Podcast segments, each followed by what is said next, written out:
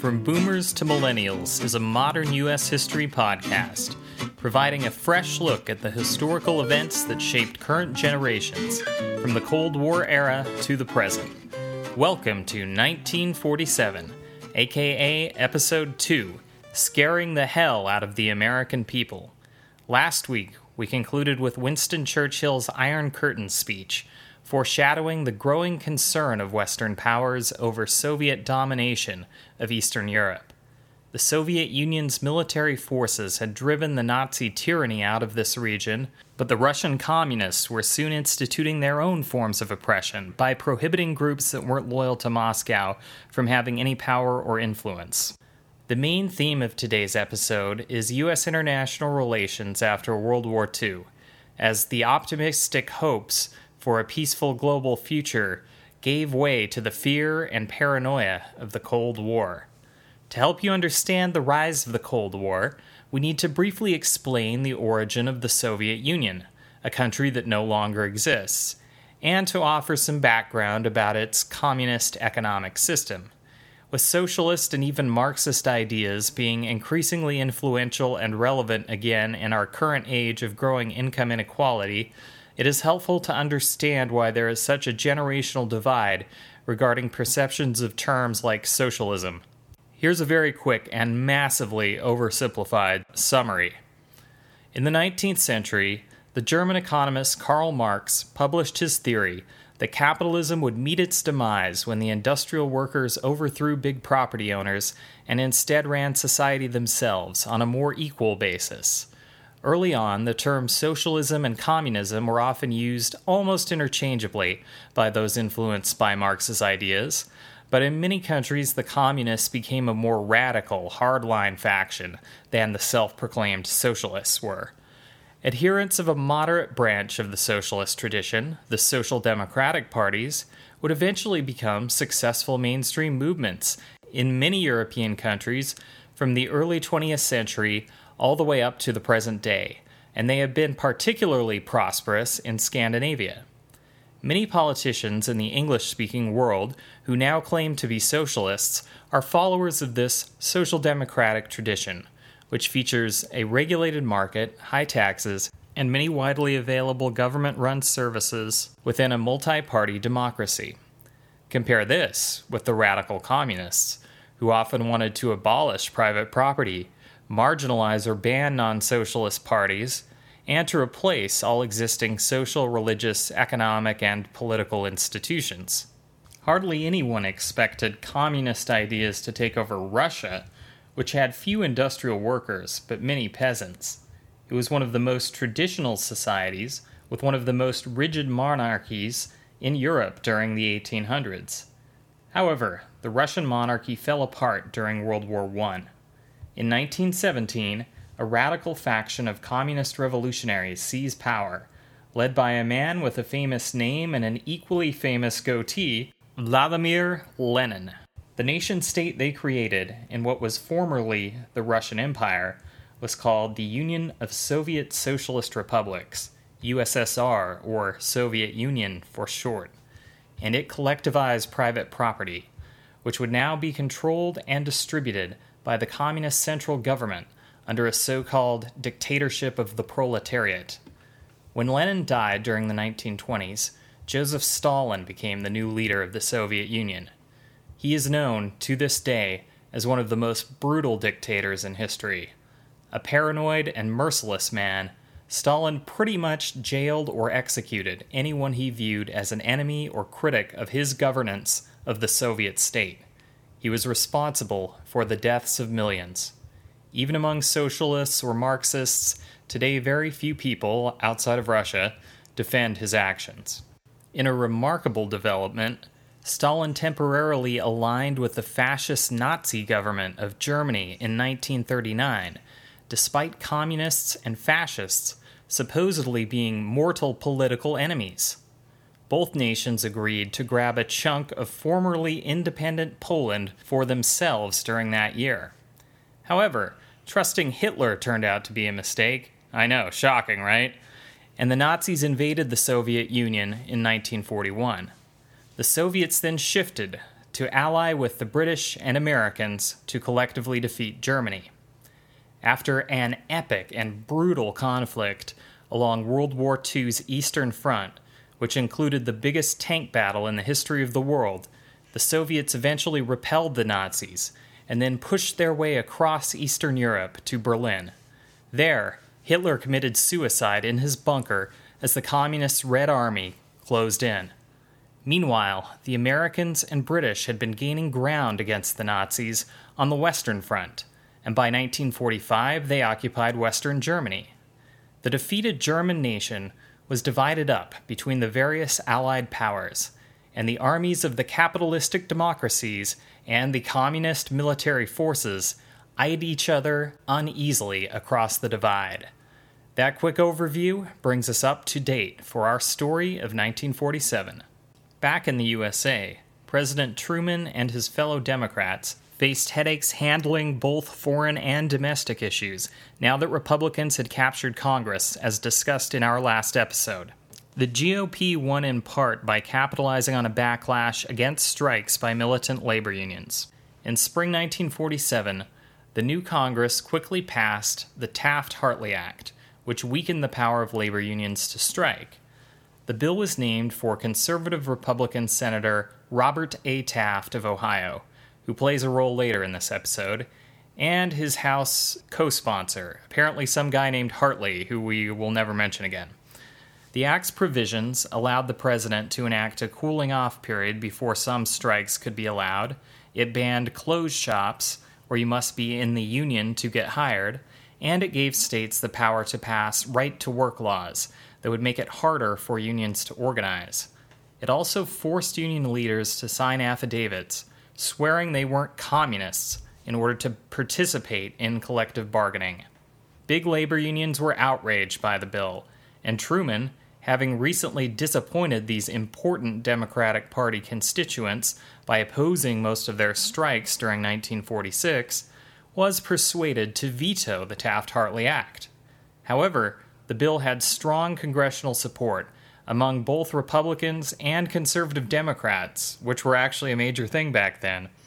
And together, they had enough votes to overturn Truman's veto and make Taft Hartley the labor law of the land during summer 1947.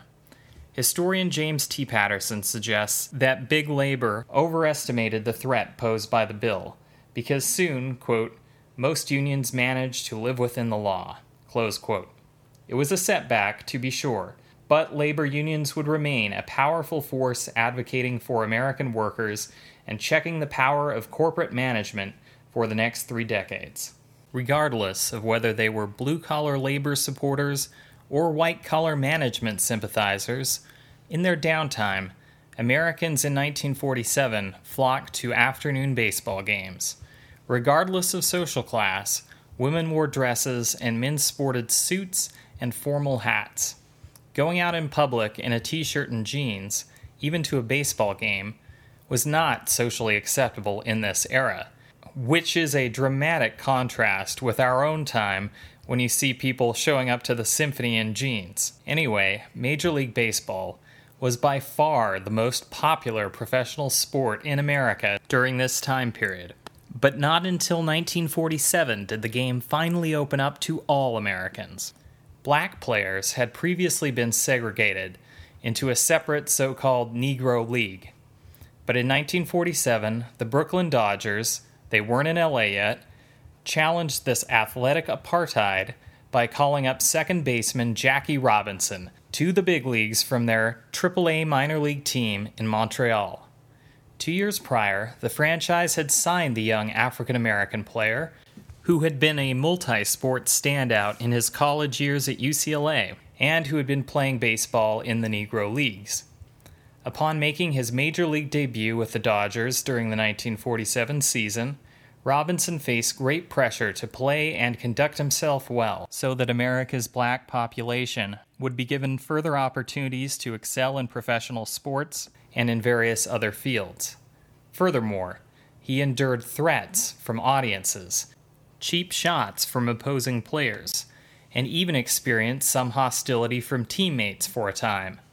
He responded with nothing but high quality play, winning Major League Baseball's Rookie of the Year award and leading the Dodgers to the World Series, where they lost in seven games to the mighty New York Yankees. Robinson endured provocations with dignity and nonviolence, which would serve as an example and model for the civil rights movements that followed in the next quarter century. Robinson's restraint in the face of jeering fans and opponents in order to break the color barrier took great discipline and courage, but bravery of a more short term and high flying variety allowed U.S. aviators to break the sound barrier in 1947. A former World War II fighter pilot named Chuck Yeager accomplished this feat over Southern California's Mojave Desert in an experimental X 1 aircraft, which he nicknamed Glamorous Glennis as a tribute to his wife. He flew faster than any previous pilot, despite having broken two ribs from a recent horseback riding accident. It was an almost too perfect embodiment of the increasingly common metaphor that pilots were modern day cowboys exploring a new frontier.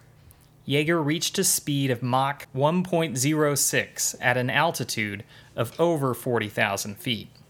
He proved the sound barrier could be broken without wrecking the aircraft, or worse, its pilot.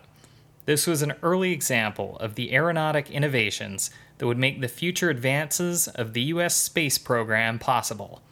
It remained to be seen whether these leaps would serve peaceful scientific purposes or be wielded to destructive ends.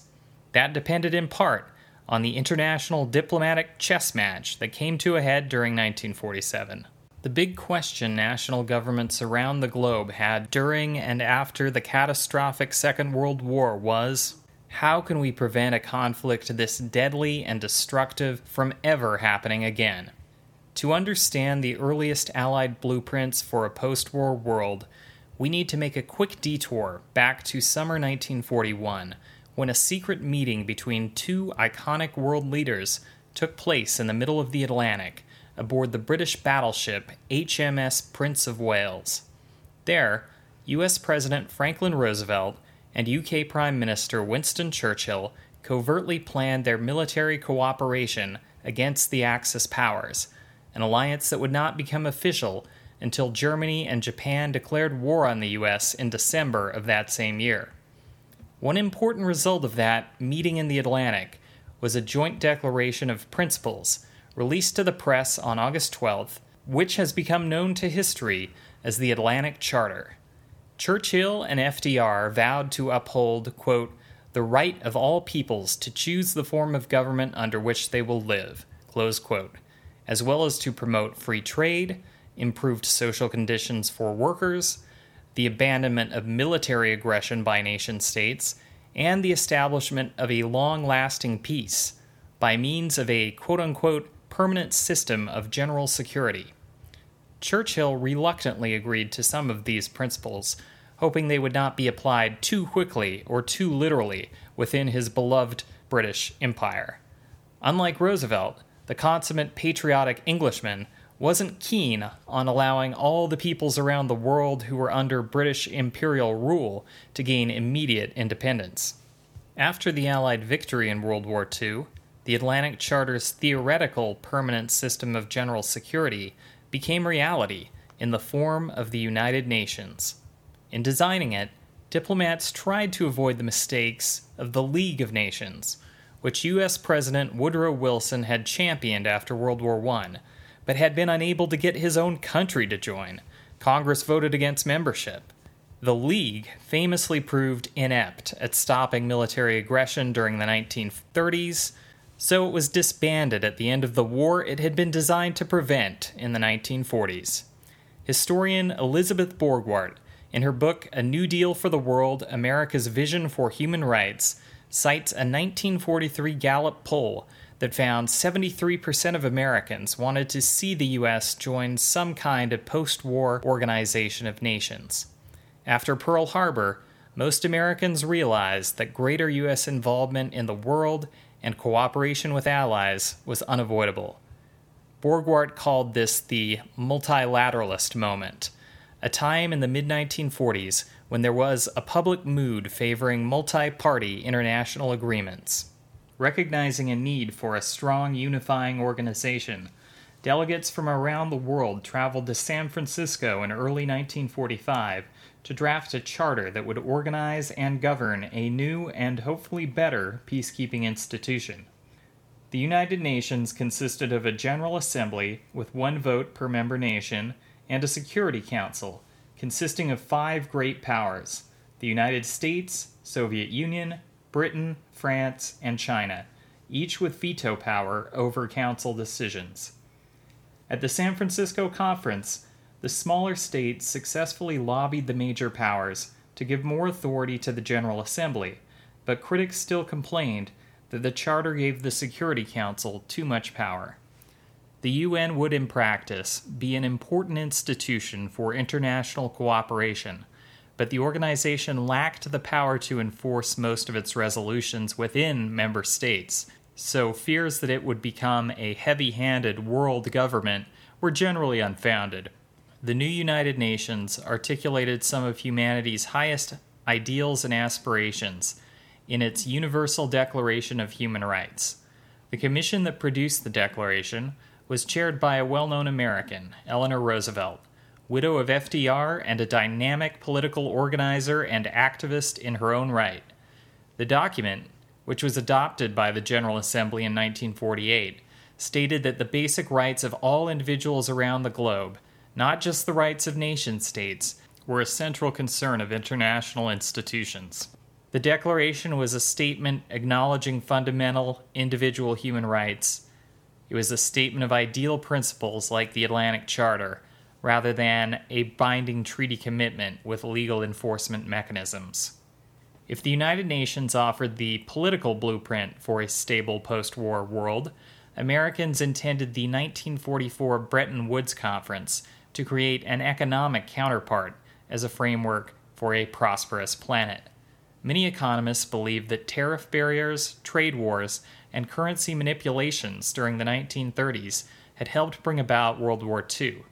The agreement made at the conference founded two multilateral economic institutions the International Monetary Fund, or IMF, and the World Bank, in order to prevent such commercial tensions in the future.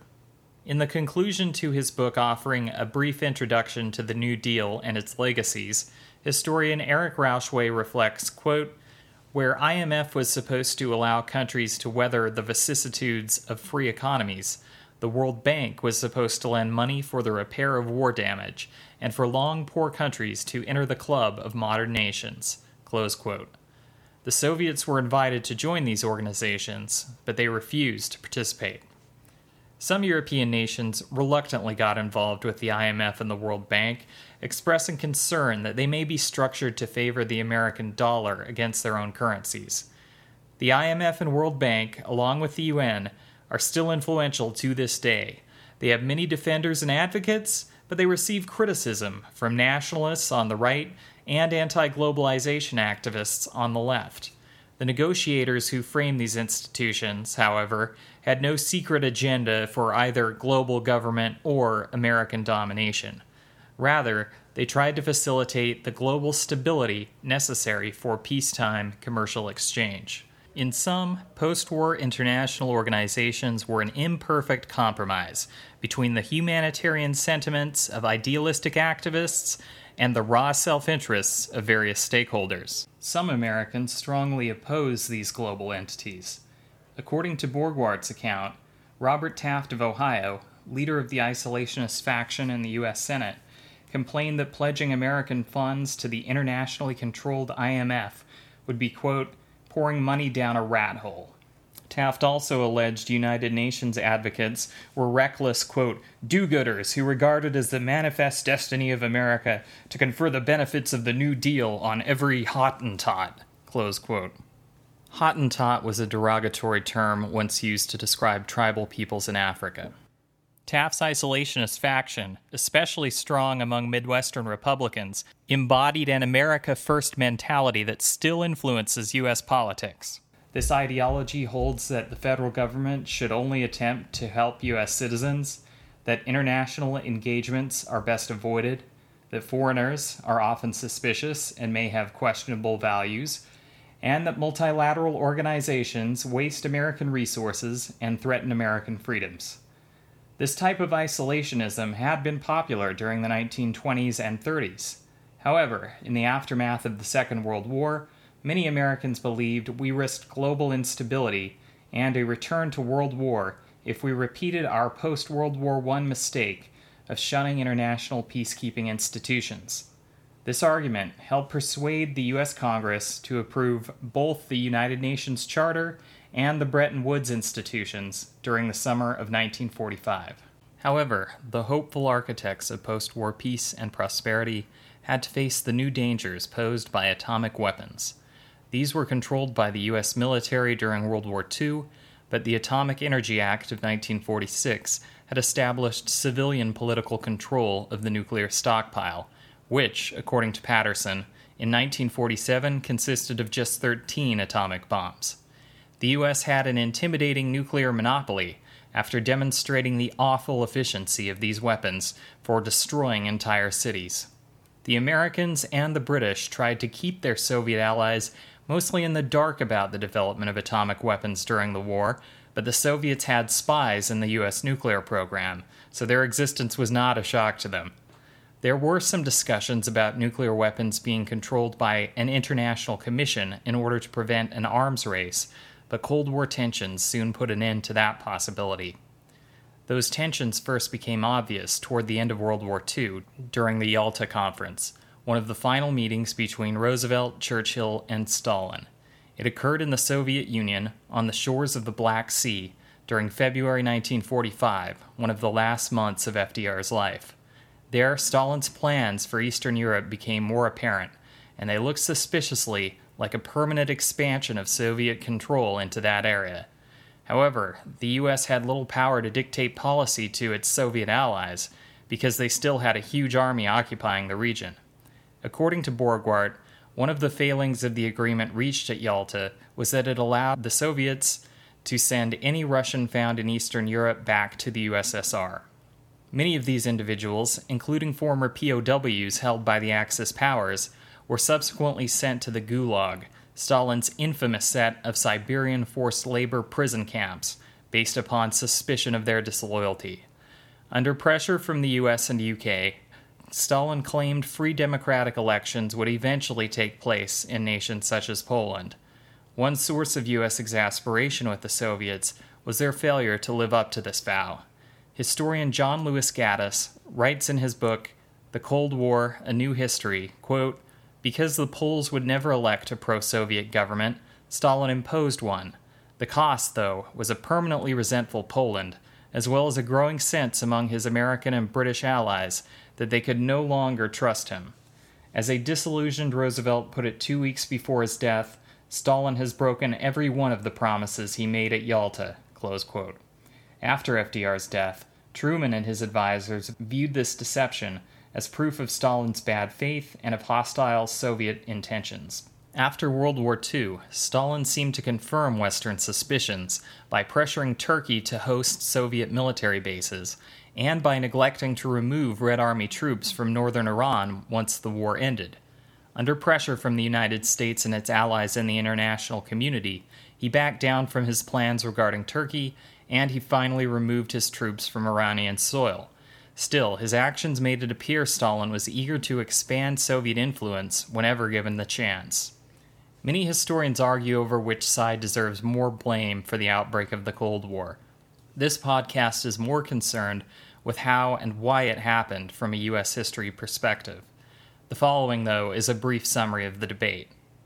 Those historians who blame the Soviets emphasize Stalin's misdeeds both at home and in Eastern Europe, and his rhetoric emphasizing communism's inherent conflict with capitalism. Other reasons include the Soviets' attempts to control neighboring territory in Europe and Asia, their totalitarian government's repression of individual freedoms, their appalling human rights record, including mass purges of dissenters during the 1930s, their prior cynical pact with the Nazis, their Marxist Leninist ideology that led to hostility toward the capitalist West and their maintenance of a massively built up military even after the war. Scholars who primarily blame the Americans interpret Stalin's actions as primarily defensive and his paranoia about the capitalist powers justifiable given their history of hostility toward the USSR since its founding. They argue that Truman's abrupt post war ending of Lend Lease aid shipments to the USSR after the war sent an unfriendly message, and they spotlight the less humanitarian motives of the capitalist powers, such as pursuing their economic self interest and gaining access to markets. They allege the U.S. engaged in its own expansionism by promoting global capitalism after the war. They also emphasize the Soviets' reasonable fear of Western invasions via Poland, which had happened to Russia twice within the past 40 years, their staggering losses during World War II, which left the USSR more in position to rebuild internally than to expand externally, their disproportionate contribution to defeating the Nazi war machine, their alleged right to a pro Soviet buffer zone, given that the USA had its own sphere of influence in the Western Hemisphere, and their fear of the US nuclear monopoly. Ultimately, it seems unlikely these two powerful countries with mutually opposing systems could have completely avoided some tensions. Patterson observes in his book Grand Expectations, quote, dissimilar ideologically and politically, the two nations had been especially cold to each other since the Bolshevik Revolution in 1917, and they had different geopolitical concerns in 1945. Conflict between the two sides, a Cold War, was therefore unavoidable.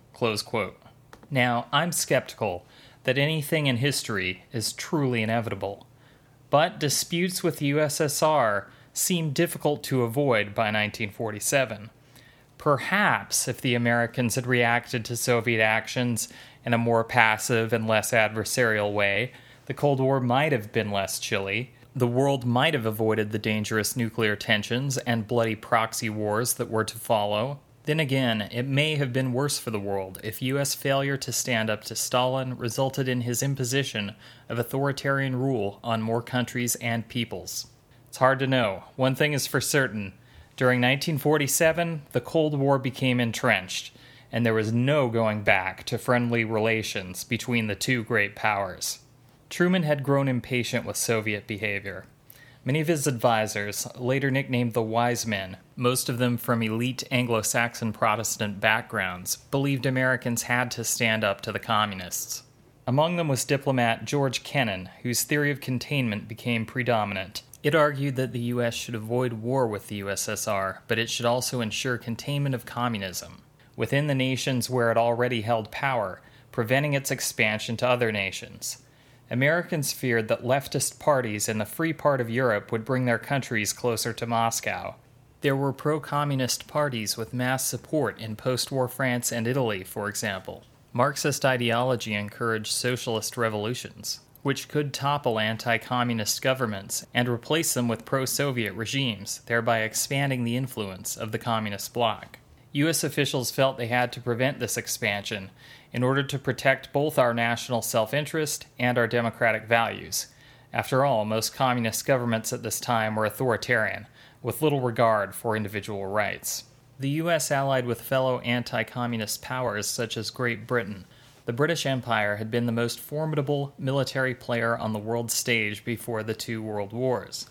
However, that all had changed by 1947, when the British allowed India and Pakistan to become independent and began a long process of decolonization that would take decades to complete. The UK was deeply in debt from World War II. There was a massive pro independence movement in India that was making British rule difficult and expensive to maintain there. And the recently elected UK Labour Party government was more ideologically committed to investing in domestic social programs than it was to preserving British imperial power. Many U.S. officials regarded eventual decolonization as inevitable, but they were alarmed by a British decision to stop financing military and political forces that were fighting communists in Turkey and Greece. The wise men came to believe it was America's turn to replace Britain as the protector of the so called civilized world from communism. After all, the post war USA was the world's greatest military and economic power. As historian George C. Herring put it in his book From Colony to Superpower, quote, its navy exceeded the combined fleets of all other nations. Its air force commanded the skies. It alone possessed atomic weapons. While New York and Washington were supplanting London as respective capitals of global finance and diplomacy. The wise men convinced Truman that intervention in the Mediterranean was urgently needed to prevent further communist territorial gains. But many Republicans had recently been elected to Congress on a platform of budget cuts, and the American public was now focused on domestic issues. Republican isolationists were naturally skeptical of Truman's proposal to bankroll a foreign fight against communism. Republican Senator Arthur Vandenberg of Michigan, an important swing vote, said that Truman must, quote unquote, scare the hell out of the American people if politicians like him were to avoid a political backlash from voting for the plan. Truman did just that in a dramatic speech to Congress in March 1947. Announcing a policy that became known as the Truman Doctrine, he argued that the world was being divided between free and totalitarian states, and the U.S. had a moral duty and a defensive imperative to keep totalitarianism in check. He declared, quote, I believe that it must be the policy of the United States to support free peoples who are resisting attempted subjugation by armed minorities or by outside pressures. He warned that failure to act, quote, may endanger the peace of the world and endanger the welfare of our own nation. Congress responded to this dramatic rhetoric by approving his requested $400 million to assist anti communist forces in Greece and Turkey. In essence, this was a bipartisan endorsement of the containment theory. Truman succeeded in convincing American politicians and the public to feel threatened by the commies. Indeed, this fear soon became a national preoccupation. Committing to a global effort to contain communism, Congress followed up the Truman Doctrine by passing the National Security Act of 1947. This bill consolidated the Navy and War Departments into a Department of Defense and it added the Air Force as a third branch of service. It also created the National Security Council, NSC, and founded the Central Intelligence Agency, CIA, for intelligence gathering abroad, including activities technically known as spying. Part of its purpose was to check the power of the Soviets' KGB, then called the MGB, which had its own intelligence agents around the world the Truman administration also initiated a federal employee loyalty program to root suspected communists out of the federal government. The subsequent Red Scare and the investigation of alleged Soviet agents will be discussed in more detail in future episodes. The new American role as a global military power lacked national historical precedent. The USA had traditionally lacked a significant standing army, as permanent standing armies had been viewed by many founding fathers as a potential tool of government oppression. The United States had stumbled and scrambled to mobilize an effective military after the outbreak of war in both 1812 and 1917, even prior to World War II, according to historian James T. Patterson. Quote, as late as 1938, Romania had supported a larger army than did the U.S. It took the Cold War to ensure that the massive military machine the Americans gradually built up during World War II would remain to a substantial degree intact. A U.S. military presence outside its borders wasn't a new phenomenon, particularly in the Western Hemisphere, but the U.S. now undertook a more global involvement in the internal disputes of foreign countries. It deployed worldwide military forces, worthy of a great empire, like those long held by Britain and France. In characterizing the U.S. as becoming more like an empire, I do not intend that as a judgmental term. My use of the word is simply to describe the unprecedented extent of its military power and its attempts to wield influence around the world. Under this definition, the Soviet Union at this time certainly also qualified as an empire, although both the US and USSR were usually described by the more modern sounding term superpower. How did this growth in power affect how other nations viewed the US? the imperial footprint of the United States wasn't necessarily seen as a boot on the neck of a protesting population. Indeed, our military presence in West Germany was eventually welcomed by many Western Europeans who were concerned about deterring the massive numbers of Soviet tanks behind the Iron Curtain from making a move against them.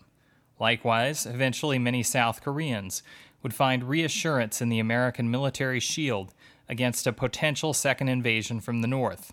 This foreign acceptance of U.S. protection against communist threats has been described as quote unquote empire by invitation by Norwegian historian Geir Lundestad. He wrote, quote, While all empires have elements of both imposition and invitation, the invitational side was clearly much stronger with the American than with the British and Soviet empires.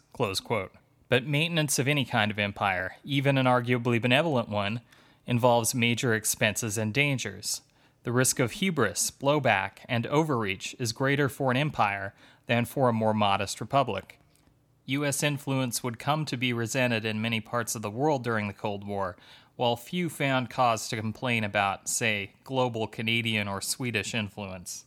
In its anti communist crusade, the U.S. would at times violate the ideals of the Atlantic Charter and the Universal Declaration of Human Rights. Although the Americans' anti Soviet position emerged based in part upon our aspirational values of self determination and human rights for all peoples, and our objection to Soviet violation of those ideals, the U.S. government would be tempted to sacrifice those values in its attempts to win its fight against communism. For example, one country seeking U.S. support for the principle of national self determination was a small, tropical nation that had suffered many decades of exploitation by multiple imperial powers. A charismatic pro independence leader in that country had read the Atlantic Charter and thought the Americans might truly support decolonization. He gave a speech to a crowd in one of that nation's major cities in 1945, announcing, quote, We hold the truth that all men are created equal, that they are endowed by their Creator with certain unalienable rights, among them life, liberty, and the pursuit of happiness. Yes, this language was borrowed from our Declaration of Independence in an attempt to specifically appeal to the United States. The leader also sent multiple telegrams seeking help from President Truman which went unanswered. The identity of this leader? Ho Chi Minh, and his country was Vietnam. His efforts to win U.S. favor failed, and the Americans instead supported the restoration of the French as colonial rulers of Indochina, the region containing Vietnam. France was now an important ally against the Soviets, and the U.S. would not risk alienating the French by undermining their colonial possessions. U.S. officials were skeptical of the Vietnamese independence movement, mostly due to the fact that many of its leaders, including Ho Chi Minh, had pro communist beliefs. During the war, Franklin Roosevelt had generally favored phasing out the colonial holdings of allies and granting self determination to those nations, but he was inconsistent in that view and very open to pragmatic compromises. According to journalist Stanley Karnow, author of Vietnam A History, FDR once proposed a quote unquote international trusteeship for post war Indochina in preparation for its eventual independence, and he criticized French colonial exploitation of the region. However, Indochina was quite low on his list of global post war priorities. It seemed obvious that an underdeveloped backwater like Vietnam would never be a central concern of U.S. foreign policy. Karnow writes that in May 1945, after FDR's death, U.S. officials tacitly, quote, recognized France's claim to Indochina, close quote. By the early 1950s, the U.S. would be funding the French military effort against Ho Chi Minh's guerrilla forces, who combined Vietnamese nationalism with communism. Unless you were living under a rock during your U.S. history class, to coin an awful mixed metaphor, you know that U.S. handling of Vietnam eventually became a major foreign policy train wreck. That, of course, is a story for a future episode. I will end our tale of 1947 on a more positive note for the Americans, with two U.S. international relations success stories the establishment of democratic self government in Japan and the reconstruction of Western Europe by means of the Marshall Plan. The United States helped facilitate the transformation of the formerly militaristic and hierarchical Japanese Empire into a progressive and democratic nation with a growing market economy. The U.S. had occupied Japan since 1945, following the empire's surrender. The nation was in a dismal state after World War II, in part due to the damage inflicted by U.S. air power, including the nuclear bombings of Hiroshima and Nagasaki and the firebombing of Tokyo. Early on, the American occupation forces were unable to prevent food shortages, leading to widespread hunger and suffering. The country urgently needed economic and political stabilization. Civilian efforts working for the U.S. occupation forces drafted a democratic constitution and submitted it to Japan's parliament for potential revisions. It was ratified with a few changes in 1946 and it took effect in 1947. It included an article forever renouncing warfare as an instrument of government policy. It also included provisions protecting women's rights and workers' rights to organize, a major change from the conservative imperial status quo. These elements reflected the civic idealism of its framers and the fact that in 1946 anti communism had not yet become the main focus of U.S. foreign policy. The U.S. didn't want the Constitution to be too disruptive to Japanese society, however. It retained the emperor as a figurehead presiding over a democratic system because the Americans believed that the Japanese people would not accept a constitution that eliminated the imperial tradition. Historian John W. Dower called the process of Japanese reconciliation to the new constitutional order as embracing defeat in his book of the same name. The Japanese would energetically adjust to the new system, and within three decades, Japan went from a nation in literal ruins to a prosperous market democracy. This U.S. nation building effort turned out far better than subsequent American attempts in Southeast Asia and the Middle East. The Japanese, exhausted by war and decimated by bombing, did not offer much resistance to U.S. restructuring. Some American intervention in Japanese affairs seemed legitimate, given that Japan had attacked the United States, among other countries, and then lost the war. Like the Germans, the Japanese were forced to engage in a national moral reconsideration of their history, questioning what had led them to aggressive militarism. Another reason the reconstruction of Japan succeeded was its relative modernity compared with nations the U.S. later attempted to shape. The Japanese had the technology, expertise, and institutions necessary to transform into a wealthy, developed nation. Another U.S. success was the massive European aid package, advocated by Truman's Secretary of State George C. Marshall, a former general who had been one of America's most important military strategists during World War II. In June 1947, Marshall announced a proposal to reconstruct Europe by giving $13 billion of assistance to various European nations. The Marshall Plan, which Congress approved in 1948, helped to stabilize and revitalize the European economy. The plan was based on political strategy, not just altruism, the U.S. hoped to undermine the appeal of communist parties within democratic systems. The U.S. also offered aid to the Soviets, but Gaddis states that the U.S. did so knowing and hoping that the Soviets, quote, would not itself accept such aid or allow its satellites to, thereby straining its relationship with them, and that the U.S. could then seize both the geopolitical and moral initiative in the emerging Cold War. Stalin predictably prohibited Eastern Europe from receiving any of this U.S. assistance. Previous U.S. relief had gone mostly toward food and medicine to help Europeans survive mass shortage. Historian George Herring writes that in 1947, quote, Europeans lacked the dollars to purchase urgently needed American goods, close quote. The new aid sought to restore Europe's status as a key U.S. trading partner. There was a catch, however the U.S. set firm guidelines for Marshall Plan recipients to follow. Communists had to be excluded from recipient governments in Western Europe. In 1946, in France, over a quarter of the population had voted for the Communists, who had played an important role in the underground resistance to the Nazis there. And the governing coalition in France included several communist ministers in charge of important agencies the U.S. pressured the French into removing these ministers from their government in 1947. The U.S. also pushed for recipients to balance their budgets and to open up their economies to freer trade with the United States. Domestically, the expensive plan seemed a tough sell to Congress, but attaching war hero Marshall's name to it gave it more credibility. A massive lobbying effort occurred, including not just typical liberal internationalist do gooders, but also hard headed conservative business leaders and military men who insisted the deal was in the long term economic and security interest of the USA. Congress passed the plan, and the aid soon improved conditions across Western Europe. Professor Herring called the Marshall Plan, quote, one of the United States' most successful 20th century initiatives. Not all Europeans agreed.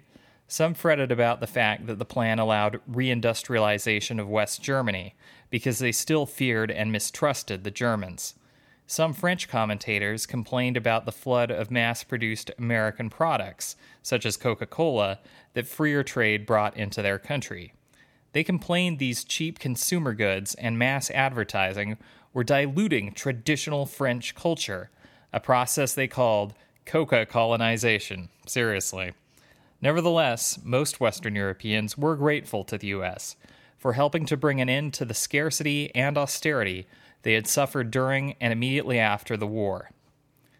The rise of the Cold War between the USA and USSR shook up the US political status quo, and it would have a major impact on the baby boomers. It troubled conservatives by causing the US to abandon isolationism and join international institutions they viewed as a threat to independent American sovereignty. It also led to massive federal spending on military and security agencies, expenses often more acceptable to the right than social welfare benefits, but which still meant the large central government created during the New Deal era was here to stay. For the left, it meant fears about a potential return to war and concerns about an overglorification of private enterprise. The Cold War also scaled back the reformist idealism of the 1930s, because liberal ideas could be painted as pink or quasi communistic, some labor unions and civil rights groups would indeed be accused of being red during the years that followed, so anti communism became an obstacle for movements seeking social change. A new Cold War political consensus emerged to adapt to these new realities, embracing a big democratic U.S. government meant to defend individual freedom and private property from an undemocratic, centralized Soviet government that violated individual freedoms and opposed property rights. This new synthesis would become apparent during the fascinating presidential election year of 1948.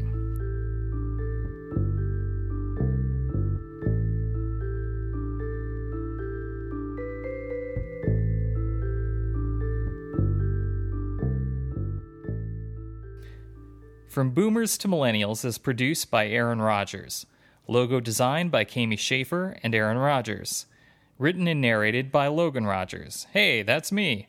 If you enjoyed our program, or even if you didn't and want to help us out anyway, you can keep these episodes coming more regularly by making a small donation to our Patreon at patreon.com slash boomer to millennial, two L's and two N's in millennial, or by leaving a favorable review of From Boomers to Millennials on your favorite podcast providing platform.